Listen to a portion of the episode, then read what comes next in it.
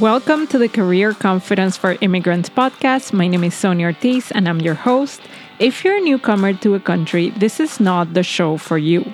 But if you've been stable in a country for a while and you feel stuck with indecision, self doubt, and confusion about your career, and you want to start feeling better in your day to day work life, then this is the show for you. Let's get started. Hello, friends. Welcome to another episode of the podcast. So, today we're going to be talking about thoughts. And this is a very important topic because I believe the best way for you to reach your career goals is to work on your mindset.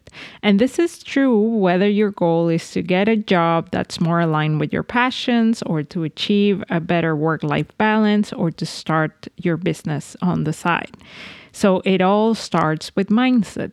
And by mindset, by the way, I mean the collection of thoughts and feelings that you have about your life, your career, and about yourself.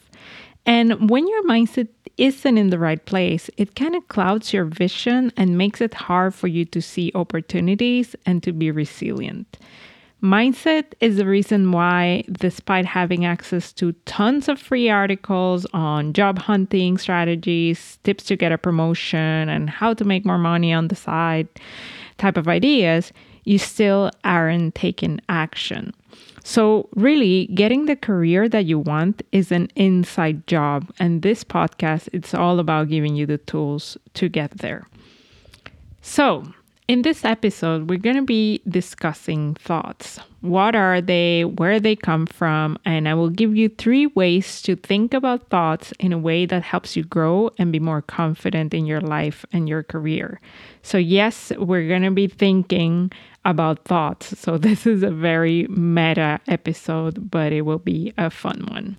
Now, before we get into the content, I do want to give you a warning here. If you have any type of anxiety disorder like generalized anxiety, OCD, or something along the lines, you're more than welcome to listen to the episode, but of course, take it with a grain of salt. I say this as someone who suffers from generalized anxiety. I know that depending on the season in which I'm at with my condition, sometimes thinking about thoughts too much may do more harm than good, but always, you know, follow whatever treatment plan works for you. And of course, you don't need to apply all the things that I teach you in this episode. You can just listen, keep an open mind, and, you know, continue with, with what's already working for you. So I just wanted to give that warning. Okay, so without further ado, let's go to the show. So, what are thoughts? I like to define thoughts as sentences and images inside our minds. Some of us are very auditory. We may hear ourselves talk or remember conversations or hear people's voices. I'm definitely very auditory and not only with words, but also with music. I sometimes wake up in the middle of the night to go pee and I get the most random melodies in my head. It's pretty hilarious because then my mind it's like it's very important that we find the song name or the artist. but luckily I've learned to really ignore those demands at 3 a.m. and leave them for another time. Uh, other people may be very visual, so your thoughts may play more like movies and images that move really fast inside your mind. I have those two. And again, there's not a right or wrong way to think, it's just kind of how your brain is wired, right? And regardless of which category you fall into, Paying attention to your thoughts is important because when you let the negative thoughts run your life, you often end up having results you don't want. So, for example, negative thinking that's completely ignored or unmanaged may make you feel very insecure or fearful. So, for example, you don't go after your dreams of starting a business and instead you stay in a job that it's kind of a bit of a, a dead end job or negative thinking that's left, you know, unattended, unconscious, may make you very cynical and doubtful about people. So it's almost like you keep changing jobs, but you never find a team where you truly feel like you belong, for example. And the tricky thing about negative thoughts is that our minds are kind of wired for them. So our brain wants to keep us safe at all costs. So it really tries to remember anything that may be a potential danger. And overemphasizing the negativity can be pretty useful for surviving, but it's a little bit useful it's a little bit less useful when we let it run in the background unconsciously. So, not managing your thoughts, it's kind of like having, you know, a random iPhone app that's draining all your battery and it's running in the background and you're not using it, but you forgot to like kill it. So, that's kind of how I like to see my unmanaged thoughts in my brain. So, the second really tricky thing about thoughts is that they aren't really linear, like they don't follow a recipe or a formula. In other words, certain thoughts that were useful at a certain moment in time may not be that useful at another moment in time. And I actually did a post the other day on Instagram that quite a a few people liked. And if you don't follow me on Instagram, make sure you do. My handle is I am Sonia Ortiz. So um, basically, yeah, on Instagram, I basically said something uh, along the lines of like, you know, when you're a newcomer to a country, and I'm talking about, you know, when you're a brand new immigrant, for those of you who have gone through that experience, having a thought like, I have to work hard can actually be very useful. You're literally starting from zero when you're a newcomer, and this thought can actually help you hustle and get through difficult times. But as you start progressing and you start becoming stable in the country, if your mind stays stuck in that thought of, I have to work hard, it can actually lead to overworking, overcompensating, trying too hard to work hard, pushing yourself too much for no reason, and all these things, right? So, this is why it's super, super key to find ways to manage our thoughts in a way that's helpful, and that is exactly what we're going to discuss in a second. So, how to start managing your thoughts instead of letting them all dictate your life and run in the background like an app that's draining all your battery in the background. Well, it all starts with thinking about thoughts in a very specific way. So, here are three ideas on how you can think about your thoughts in a way that's more empowering and helpful and by the way, some of you may have heard some of these, and if you have, then use them as reminders. Okay. Okay, so number one thing to remember how to think about thoughts. Number one thing is to remember that you are not your thoughts. Now, the first time I heard this, I got super, super confused. I was like, okay, wait. So if I'm not my thoughts, then who am I though? and if you're any kind of like spiritual stuff, you may have read things on Instagram memes and things like that that say, you are an infinite being, you're an eternal being, you're the universe experiencing itself. And I kind of like those, but you know, whether or not you resonate with those statement, statements right now, um, we just have to face it, right? We are many things at once. We are complex and multifaceted human beings, and we can be defined with one single label, right? So rather than fixating too much on finding who we truly are as there's like no clear answer to that question. One thing I believe we can choose to become is the watcher or the observer of our thoughts. So, being the watcher of our thoughts, it's really what a lot of meditation and mindfulness practices teach. Being in this role of the watcher, it's really important because we gain more consciousness or control, if you will, of our feelings and automatic reactions. So instead of thinking of yourself as your thoughts, consider the possibility that you are the presence that watches all the mind activity quietly from a distance and see what changes when you start seeing yourself like this. Now, number two, reminder or idea number two is that thoughts aren't always true and personal. So, like most people, you know, who didn't have a specific education on thoughts and feelings.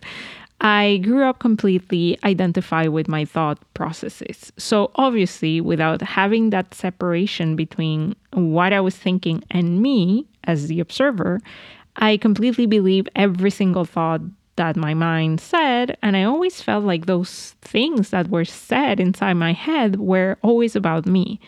So, I would hear things like, you aren't doing enough, or you're a bad daughter, or you're lazy. You need to be doing more. You need to be changing this thing about yourself. You're indecisive. You're too sensitive.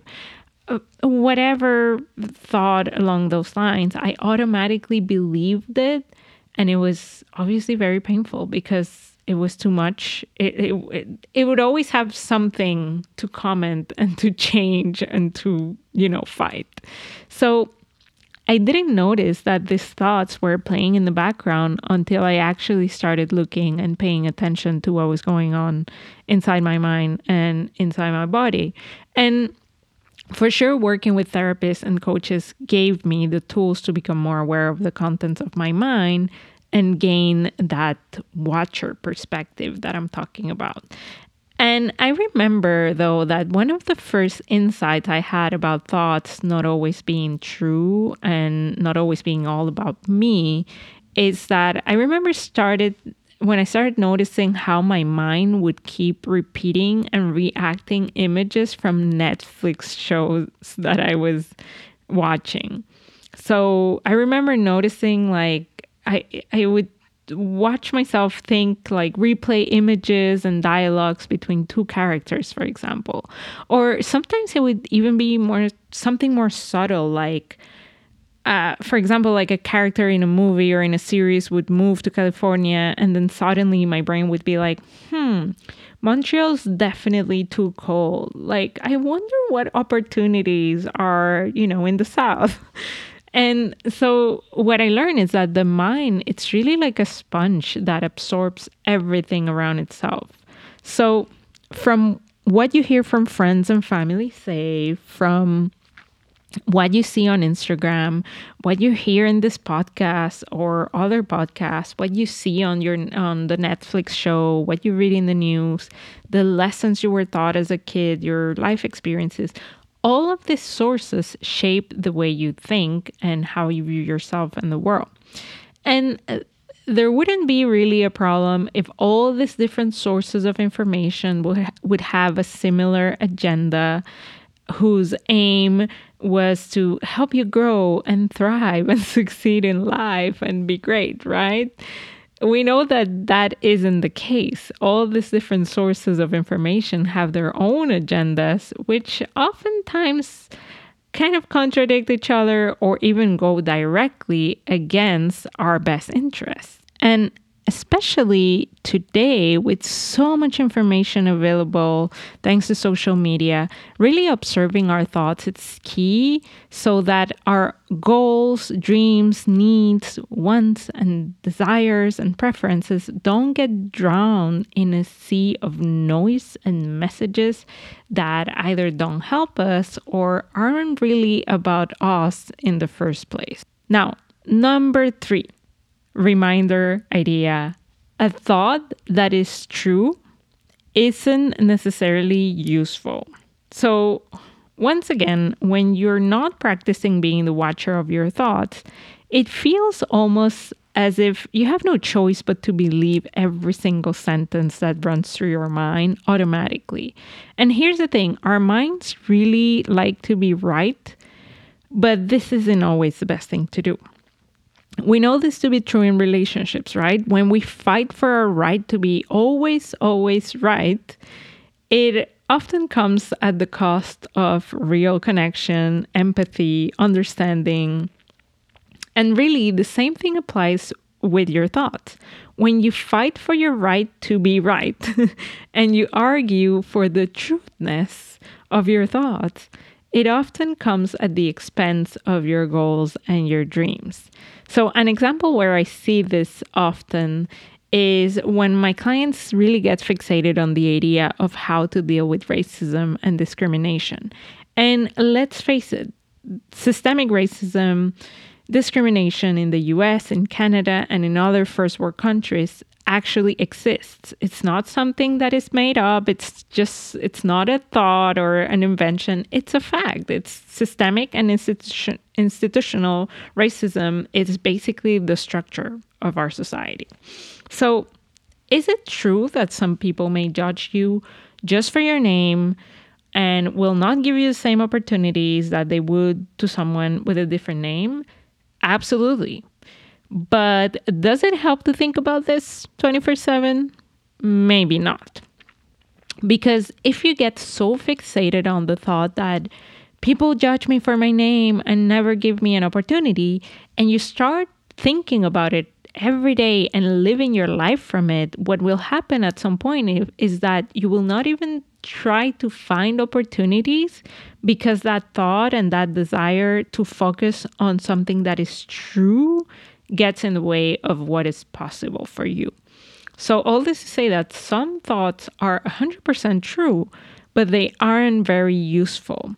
And just because you choose to not think about something that is true at a given moment, it doesn't mean that you're in denial.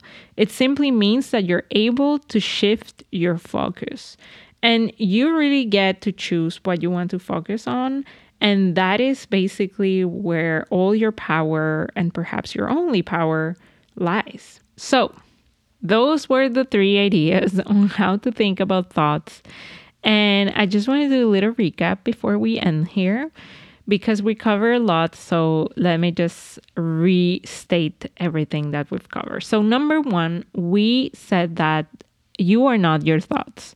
You get to be the watcher of your thoughts. You don't have to react or create meaning out of every single sentence or images or image that pops through your head, especially if these images or sentences make you feel awful.